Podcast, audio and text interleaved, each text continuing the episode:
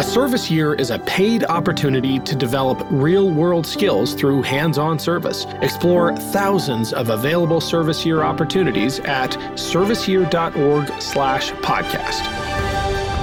Welcome back to Rebuilding America, produced in partnership with New Politics. Our series is over now, 10 episodes focused on national service. But a few weeks ago, I was honored with the National Conference on Citizenship's HOOAH Award.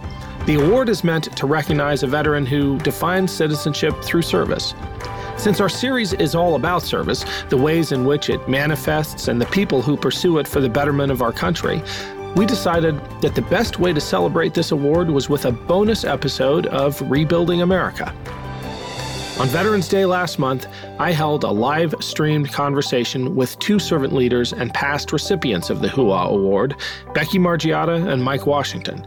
What follows is that live recording. Enjoy, and thank you for listening to Rebuilding America.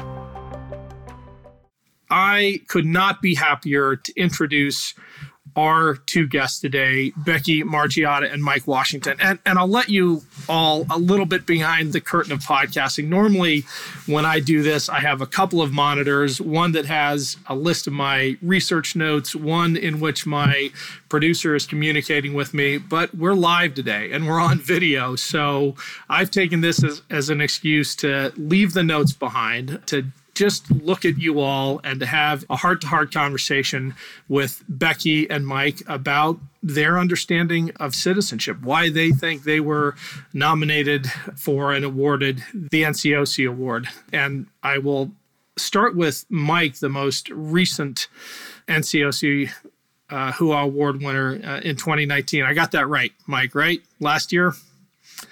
Um, and I asked Mike and Becky in particular from that whole list of prior award winners to join me today because I have known them a long time. I have always looked up to them, always admired their personal commitment to service uh, and their their personal stories. And Mike, I'll I'll give you a, a chance to give a little bit of of your background because every time I've asked you to share it, and you've been on one of my shows before, we've gotten just so much feedback. But what I want you to work towards is this idea of citizenship as a duty to one another. So we'll start with who is Mike Washington? How did you get where you are? And how did you develop such a deep and abiding sense of service and service as an element of citizenship? Well, thanks, Ken, and congratulations. I can't think of anybody better, and it makes me think even more how the hell did I get it last year? uh, you know, but I know how I got it last year because I made Chris Marvin breakfast in Houston uh, during our hurricane relief and Team Rubicon. Apparently, the bacon and eggs I made for him were just so good that he's just remembered that. But uh, yeah, so I come from a family of military service. My wife, Valerie, is an Army veteran. My daughter, Asia, Army veteran, and now an ICU nurse in Georgia. My son-in-law Eric is still in the army. Uh, my father was a Marine. My brother was a Marine. I'm a Marine. My son was a Marine. He was killed in action in Afghanistan, following that sense of service to the country, showing up when your country needs you, just showing up because you never know when your country's going to need you. And the lineage goes on further back for uh, in, in, our history. And like I, I shared uh, last year in my acceptance speech, this service does not have to be in a uniform carrying a weapon. We were talking before uh, before we started to record. I was congratulating the organizations on on the voter turnout that we had that shaped the election and is turning our country around, which is so so very important. And that had nothing to do with carrying a weapon. That meant young men and women uh, getting out there, knocking on doors, talking to people, energizing the uh, voter base and people who felt disenfranchised. That's citizenship in, in its purest form, I think. There, there is a place to uh, protect the republic, I think, and to export our ideals of democracy and who we are as American, who we want to be. But there's also, it takes the men and women who went out there and did that hard work. I just can't imagine that. But it was great and it made a difference. That's the important thing is letting people know that this makes a difference. So showing up, doing that work, uh, we need it. We absolutely need it. Because at the end of the day, I, yeah, I'm a veteran. Yesterday, I was riding Engine 27 in Seattle. I, I work at the fire department. I was cleaning toilets and pushing a broom, uh, cleaning up the station because that's what we do. So it takes all of us, everybody that's in this room right now, everybody who's listening. Because if you're listening, we're all cut from the same cloth. And sometimes that's a military cloth. Sometimes that's just a good citizenship cloth. Sometimes it's a Team Rubicon response cloth. But we all are like minded and we all know we want to move this country forward. I have a saying in, in my world 3.5 yards a carry. If we can just keep going back and hitting the hitting that hole, 3.5 yards a carry, we get a first down and we move the chains and we move a little bit further. Well, I think we got more than 3.5 last Tuesday, and I'm really happy about that. And that's because of the work of all the citizens who are listening to us right now. So that's what citizenship means to me. That's my lineage, and uh, Ken, I, I I'm just so proud, so so proud to know you so proud to know you. And uh, man, when I heard your name, I'm going like, it just made me think more. Like, how the hell did I get this? And, you know. the feeling is mutual, Mike. You mentioned the the elections, and I think it goes without saying that we experienced one of the most traumatic election seasons in in living memory, perhaps of all time, at least going back to the mid 19th century. Uh, Becky, as fraught as this political season has been, what are your do you, do you see silver linings? Do you see any opportunities for uh, for rebuilding, for healing? The show that we are uh, recording now is rebuilding America about the things we can do as citizens to not just recognize these fractures, but to begin to repair them. At the Billions Institute, I want you to talk a little bit about that. Uh, you teach and support foundations and nonprofit executives in the important work they're doing. What is the opportunity before us wearing that hat, but being clear eyed about the, the difficult times we're we're living in right now. And thank you and congratulations again. I, I, actually just recorded a little loom about this myself about this idea of we sort of fixate on the W's and the L's.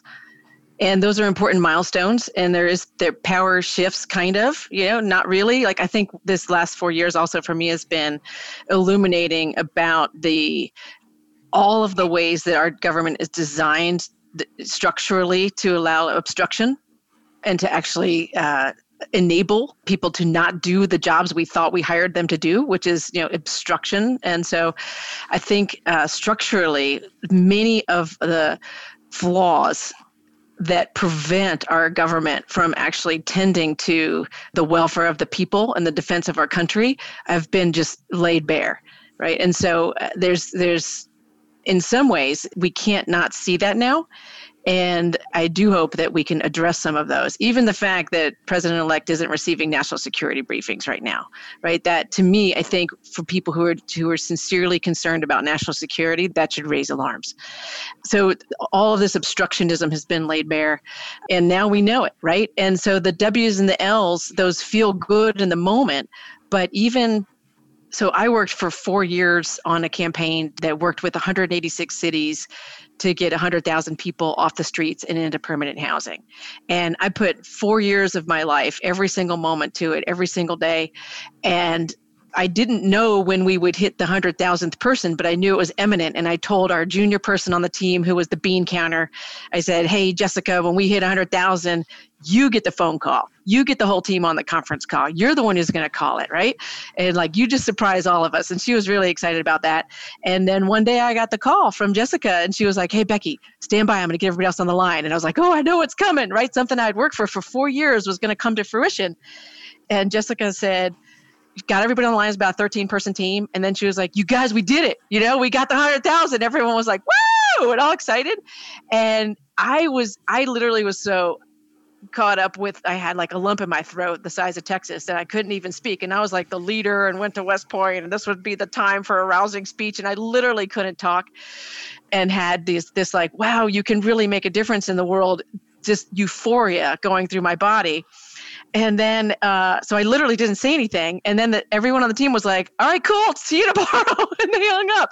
So literally, we had this huge moment, and I didn't say a word. And then I swear I just got right back on the phone because I had another phone call to make, right? And is right back to work. And so we think these WNLs are, are significant. It is significant. Biden won by more than 5 million votes. It's the largest turnout ever in history. It's the largest uh, popular vote, um, I think, in like dozens and dozens of years, right?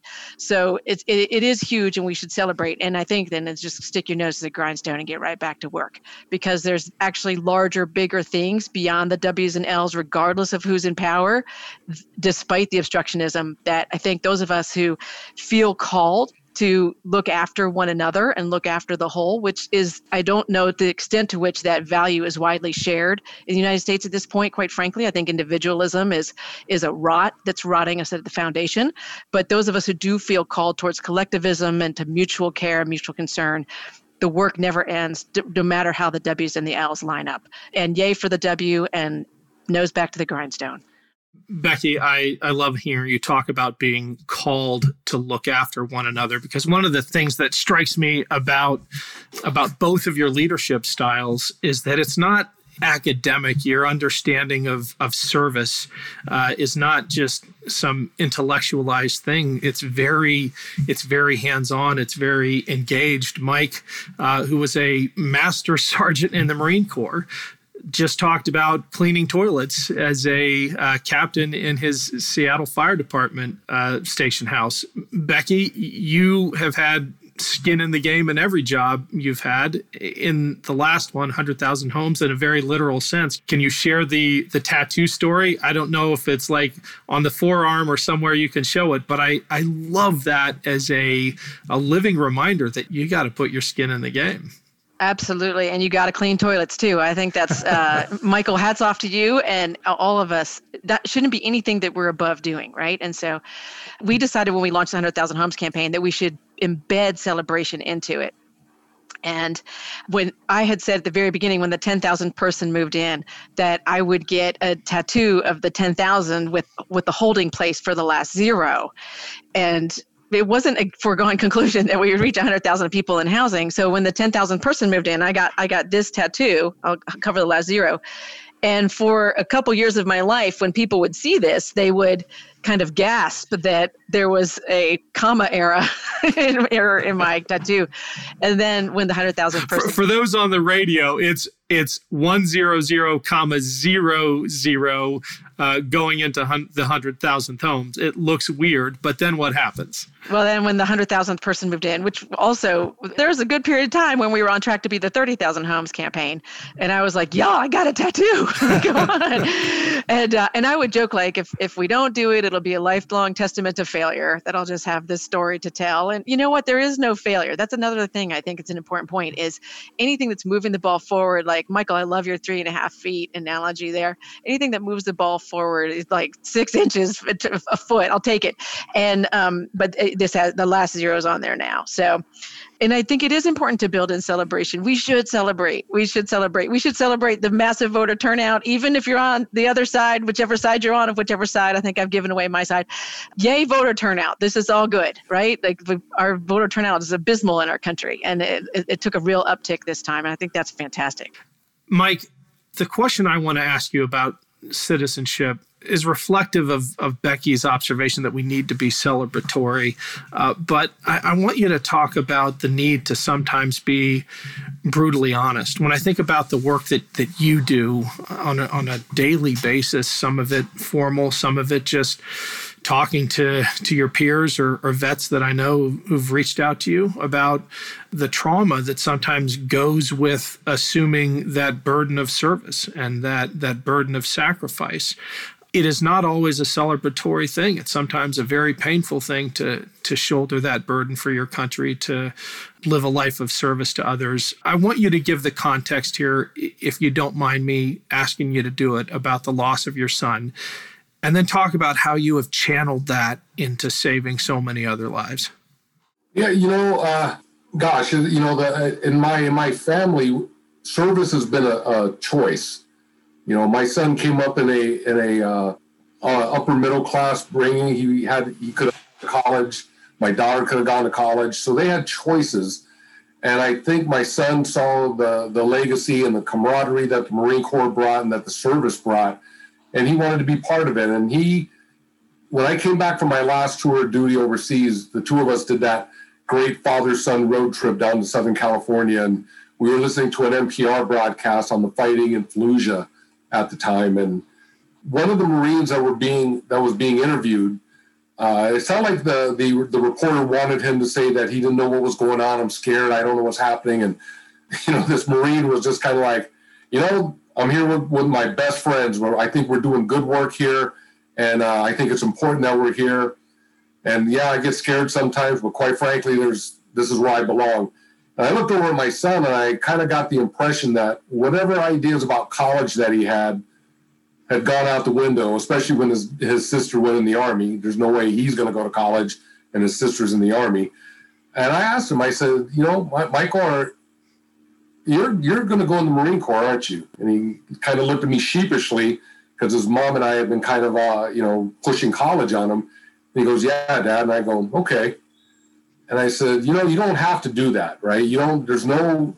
You don't have to do anything. I'm proud of you. You're you're a great kid. You took care of a lot of business when I was uh, overseas my last couple years in, in, the Marine Corps, and uh, you know, just really stood up and was was a, just a great young man. You know, just a good kid. I said, you know, you don't have to prove anything to me. You're, man, I'm so proud of you already. So why do you want to join the Marine Corps? You know, why do you want to do that? And he goes, well, because there's people out there who need to be protected.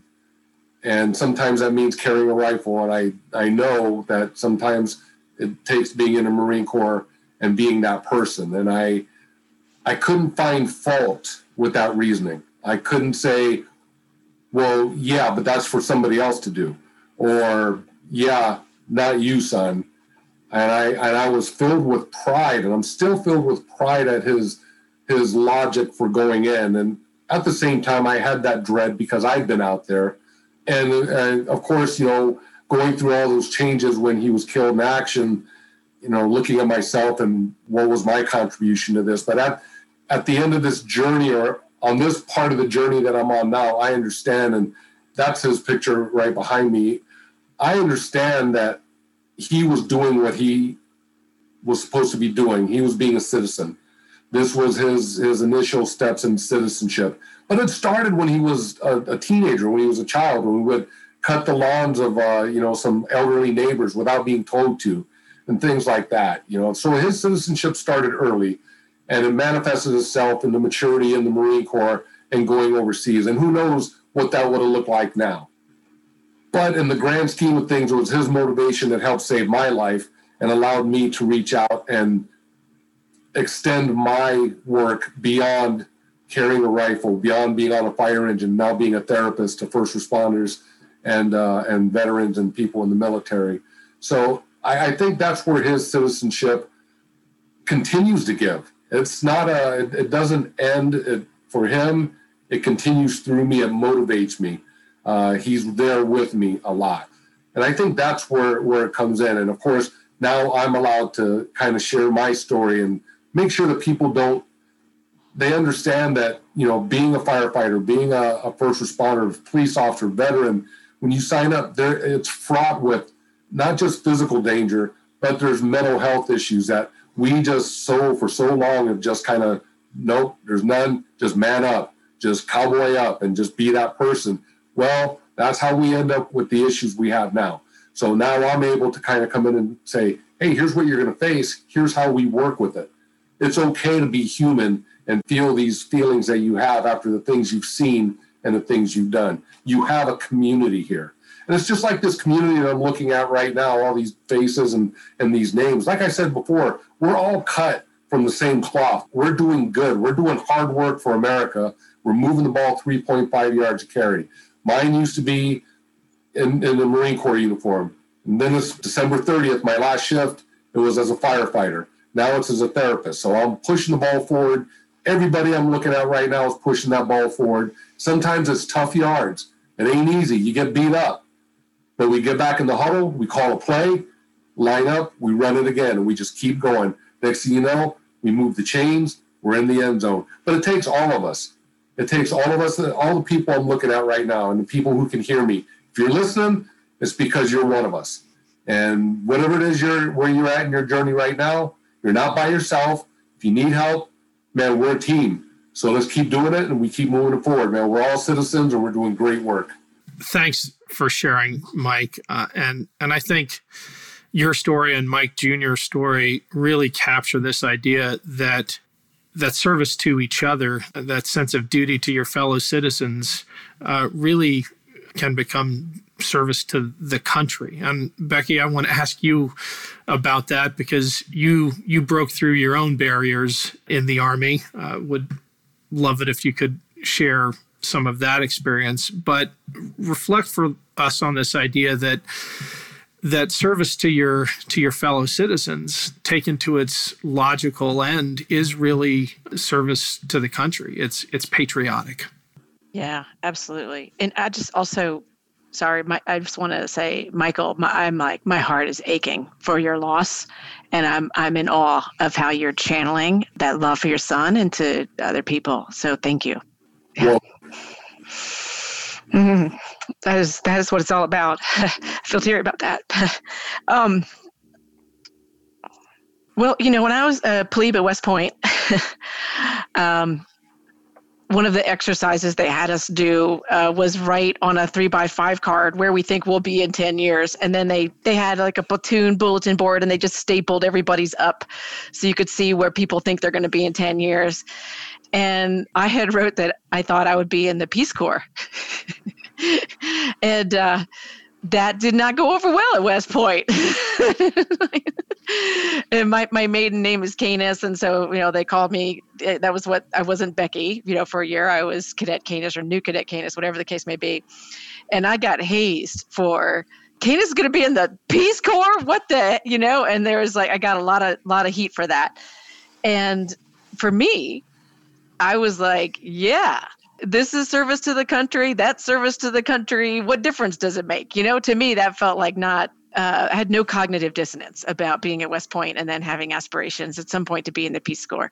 And so I've always thought that that was it was all about service. And in fact, even I don't know what it is now, but we had to memorize the, the mission of the military academy. And it was something along the lines of uh, to generate a, a crew of people who are committed to a lifetime of service to the nation and whether it's in the military or outside of the military. And and I already not like I I learned that at West Point. I brought that with me to West Point, and it was just resonant with the values there. It's just always I don't know. It's always been part of what I think of, and and I will say that I don't consider myself a religious person, but I do consider myself a very spiritual person. And if I, whatever that I do that would be kind of akin to prayer, uh, there's really just kind of only one prayer that I say, which is, May I be of service. May what I'm doing be of service, both to my fellow human beings, but also just to the evolution of our species, to the well being of the whole, to the collective. And I personally don't even differentiate around nation states in any way, but like that, like that, it's just, may whatever it is I'm doing that's that's got me busy be of service to the healing, to the repairing of the world. It's the Jewish notion of tikkun olam, which I, again is not my tradition, but really resonates with me, or the Taoist notion of, of that we're just we're all one anyways. Like every spiritual tradition points to this one truth that we we are all one, and that that even quantum physics points to the this notion of separateness is is an illusion. And so I think what, what I aspire to in literally in every single thing in my daily life is to to remember that truth that is lost in the busyness of our day-to-day lives and the lies that we get told all the time just to remember that that I am part of the whole I am the universe temporarily taking the form of a human being and my actions have reverberations throughout the web of life and, and at any given time, my intention is to be part of repairing and healing the web of life. And is the importance of facing into the ways in which I'm part of fraying or tearing at the fabric of life and to make amends for that, to acknowledge that and, and get back to repairing. So for me, that's like the, the thing I come back to again and again and again. And so service just is a natural byproduct of that and I think it's a shift from selfishness to service, right? And and um, that I hope is can be like talk about spreading large scale change. May that be more contagious of how may i be of service? How can i support you? How can i show up for you? Forgive me if i'm blabbering. I saw this great i'm into tiktok. I feel like it's keeping me young. I'm 51 years old but like it's it's keeping me cool. I saw this great TikTok about how uh, it's really short about how people think that it's like Republican versus Democrat or left versus right. And he said, really, you've got this impulse to protect and conserve and preserve on one side, and then you've got this instinct to nurture and look after one another and, and care for one another on the other side. It's like, a, and he said, it's really a masculine feminine divide. And that this person suggested, and I, I, I don't know his name to give him credit, what if that impulse to protect and preserve protected and preserved the people who had the impulse to, to nurture and to care for one another? What if instead of going against that it was protecting and preserve that of like hey we're going to th- these are these are our black people. These are our indigenous people. These are our women and children. We're going to protect them right? And so so i see that sheepdog mentality in people who volunteer for the service but it's directed generally you know the military is not supposed to work domestically right? It's just directed in preserving american interests abroad. I would love to see that desire to protect fully coming at um, and supporting all of these, you know, like let's protect these are our immigrants, you know, like that shift, we would America would be unstoppable. We would be a force to be reckoned with. Right now, I think we're actually really weak. But wouldn't that be exciting if we could if we could pull that off? And I don't know what's the jujitsu move to pull that off, but that would be kind of awesome. Since we've got three vets uh, in this conversation, I'm to provoke uh, a discussion that I think you only really get to have among vets, and, and I want to I want to share it with everyone. And it's this idea of the risk of over valorizing vets. And I really think Veterans Day is the day to have it, especially as we're facilitating this conversation about citizenship. Because, Becky, you talked about the Peace Corps as being equally um, high-minded in terms of service as as your time in in that army uniform. Mike, you've spent the second half of your career saving uh, saving lives as a as a counselor, and before well, continuing as a as a fire captain. I worry looking at how veterans were deployed, and I'm putting that in air quotes during this election season, uh, that we're we're really overindulging this tendency to valorize the veteran and to use the veteran for political purposes and to put them on a pedestal. Mike, you and I have talked about it before. What do you think the long term risks are of that, of creating a separate veteran class? Well, I think we're in this position right now as a consequence of Vietnam, the post Vietnam situation, where there was no recognition at all of that war. So it was a bad war. We're not going to talk about it. And if we do, it's not going to be good for those veterans who fought in Vietnam. And I think that pendulum started to swing with Desert Storm. And now it's kind of oddly swung in a different direction like it is now. And and you're right though, there is I, I feel that that there is that overvalorization. And we don't look at some of the other people who have laid down their lives to further this country. And I think in terms of the civil rights struggle, where the freedom riders were getting on buses and they are going to places like Anniston, Alabama, knowing full well what's waiting for them there. And they got on the bus unarmed and they went anyways. And they were black, they were white, they were Jewish, they were Christian, they were men, they were women. I don't think, you know, I'm pretty brave when I got a Marine Corps rifle platoon behind me, but I don't think I have that kind of courage to walk across the Pettus Bridge and see that line of cops and dogs and everything else and just link arms and just, you know, we should be really valorizing that kind of stuff as much as anything else. And having said that, though, I think it is important to recognize some of the things that some of our people in the military have, have done. But it should not be us versus them, like I'm better than you uh, because I win. And I and I do feel that. I, I do hear it, I do feel it, and I don't know what to do about it in, in, this context except to remind these individuals as we talk to them and let them know that you know this is a this is the the path that you're walking and it's a great path. Thank you for doing that.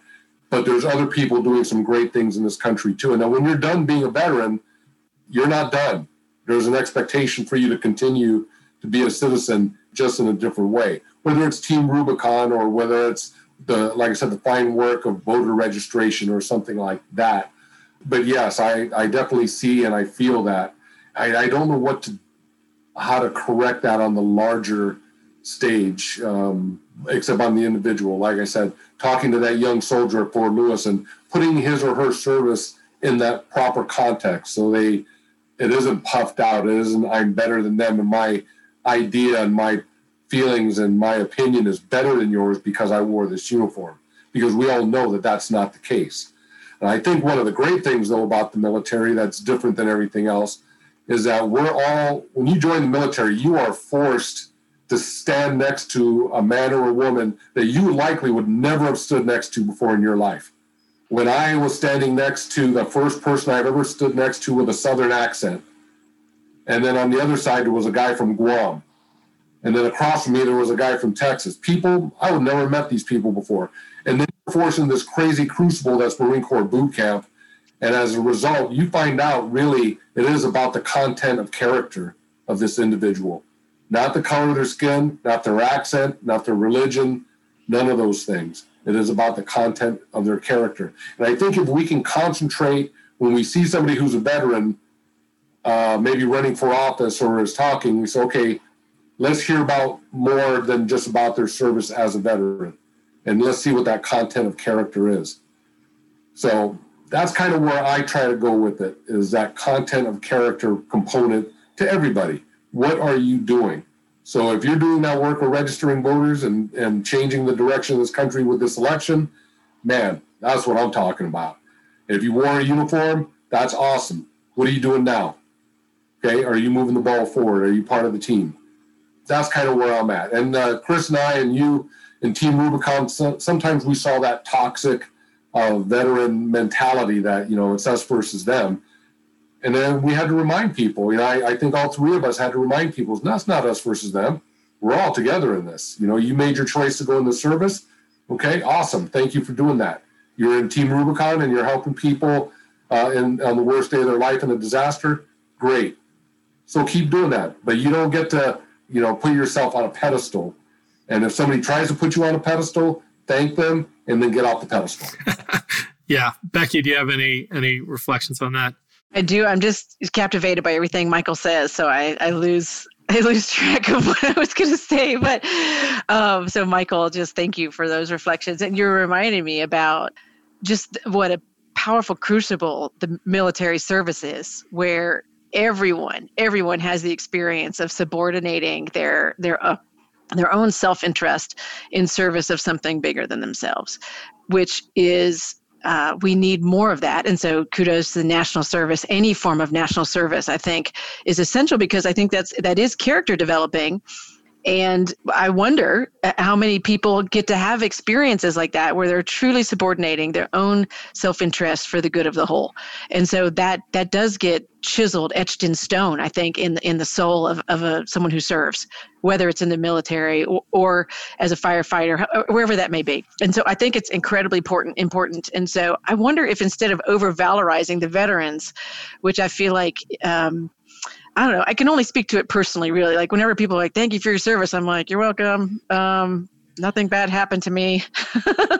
like I think about, I always feel sheepish and like I don't really deserve that. It was, I was happy to do it, and the things that were hard forged my character and I don't regret them for a second, you know? And so they were, they were gifts, they were real gifts to me. And so um, I know that's not everybody's experience, but, and I know among the younger vets now, they kind of sarcastically be like, thank you for their service. And they don't, you know what I mean? Like it's just a, it's almost a joke. Right. And so there's a tokenism to it. I think that's, um, that I think is kind of irritating. Um, so instead of val- over valorizing, what if we got curious about what it is that's distinctive about that experience and could make that more widespread? Is this happening with AmeriCorps, with with all these other forms of service, which I think are so essential? There's one other thing that I wanted to share. Oh, Dave, you put in the chat about civic privilege. that really, so I just want to confess something. I hope that nobody in my local community sees this. I hope they do. I hope everyone gets to see this. But I'll share that I don't usually talk about being a veteran very much. It's not. It's not what I lead with. I don't feel like it's an essential aspect of my identity. It's part of my past and part of who I am. Absolutely, it's forged who I am. But it, it's not like it's not my A card, right? But uh, after the murder of George Floyd, a group of people in our community organized and got started really paying more attention to what is the actual civilian oversight of our police force? And and does our police force have policies and procedures that are in keeping that are that are the least likely to result in the murder of, of one of our fellow residents right? And our community's police commission was effectively a booster club. They would get together once a month and be like good job you know? And and we do have a really good police for as far as things go we've got a really good police force here right now um, who's led by someone incredibly competent who i think her, that her heart is in the right place. But there's very little civilian oversight. And so i got on the police commission and you bet your bottom dollar I let them know I was a veteran. You know, like that's my veteran privilege, right? Because I got on the police commission unapologetically as a reformer, right? As like, listen, I will believe this till I die that until every black and brown person in my community says they feel safe around a police officer, we don't have public safety. I don't care what your policies are, I don't care what your procedures are. Until they feel safe, we don't have public safety. So, whatever you got to do so that they feel safe too, our work is not done. That's my only position on the police commission, right? That's my only position. What enables me to unapologetically hold that line is occasional reminders that I am a veteran. because of this overvalorization. And so I hate to say it, I don't know. I'm just like that. I'm like, you know, there's a little thank you for your service, Becky Margiotta, hanging off of a light pole somewhere in my community right now. And you know what? Good. They should know that, right? Because because the same people who overly valorize our police also overly valorize veterans and they might give me some more credibility. They're not going to dismiss me as some radical lefty right? And i don't even think that that's a radical left position. I think like hey let's not murder people is actually a very reasonable position right? But the fact that i'm a veteran i can leverage that civic privilege and and i'm going to and i'm doing that and so I don't know if that's like a good idea or a bad idea, but I just want to offer it to any veterans who are listening. You do have civic privilege, so use it. Use it to reinforce your humanity, right? Like you can set the example in ways that other people can't in, in really powerful ways. Thanks, Becky. And then Becky, um, that was that was great. And uh, my wife and I, we talk about that. My wife, who's an Army veteran, she she shared, you know, that I we are all we're so much.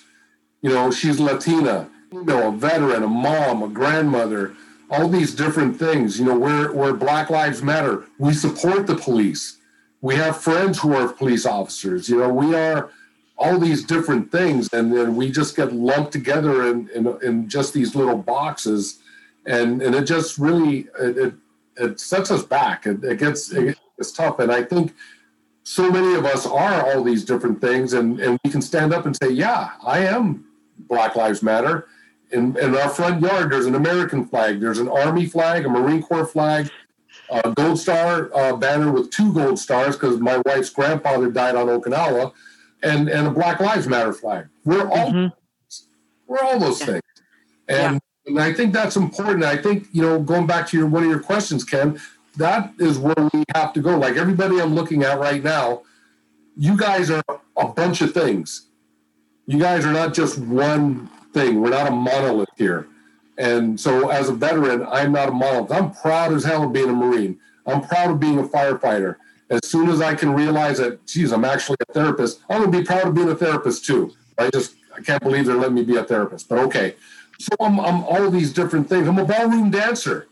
Yeah, I'm all these different things. So, and I think that's what we are. We need to that together and, and, and mold it into that citizenship package of being all these different things.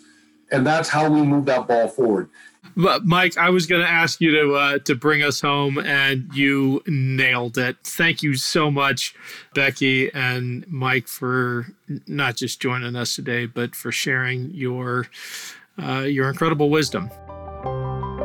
Thank you to the National Conference on Citizenship for the award and for the opportunity to host this bonus live episode of Rebuilding America. We would love to hear from you. Which episode did you find most enlightening? Let us know by leaving a review on Apple Podcasts and share your favorite episode with a friend. And if you enjoyed this series, you might also enjoy my podcast, Burn the Boats. I interview politicians, leaders, and activists about current events and difficult decisions in this bi weekly series from Evergreen Podcasts. Want to get paid, gain skills, and make a difference in your community? A service year may be just what you're looking for. Apply today at serviceyear.org/podcast. Rebuilding America is a production of Evergreen Podcasts, made in partnership with New Politics. Our producer is Isabel Robertson. Associate producer is Leon Pescador. Audio engineer is Sean Rule Hoffman. Special thanks to Evergreen executive producers Joan Andrews, Michael DeAloia, and David Moss. I'm Ken Harbaugh, and this is Rebuilding America, a podcast about national service.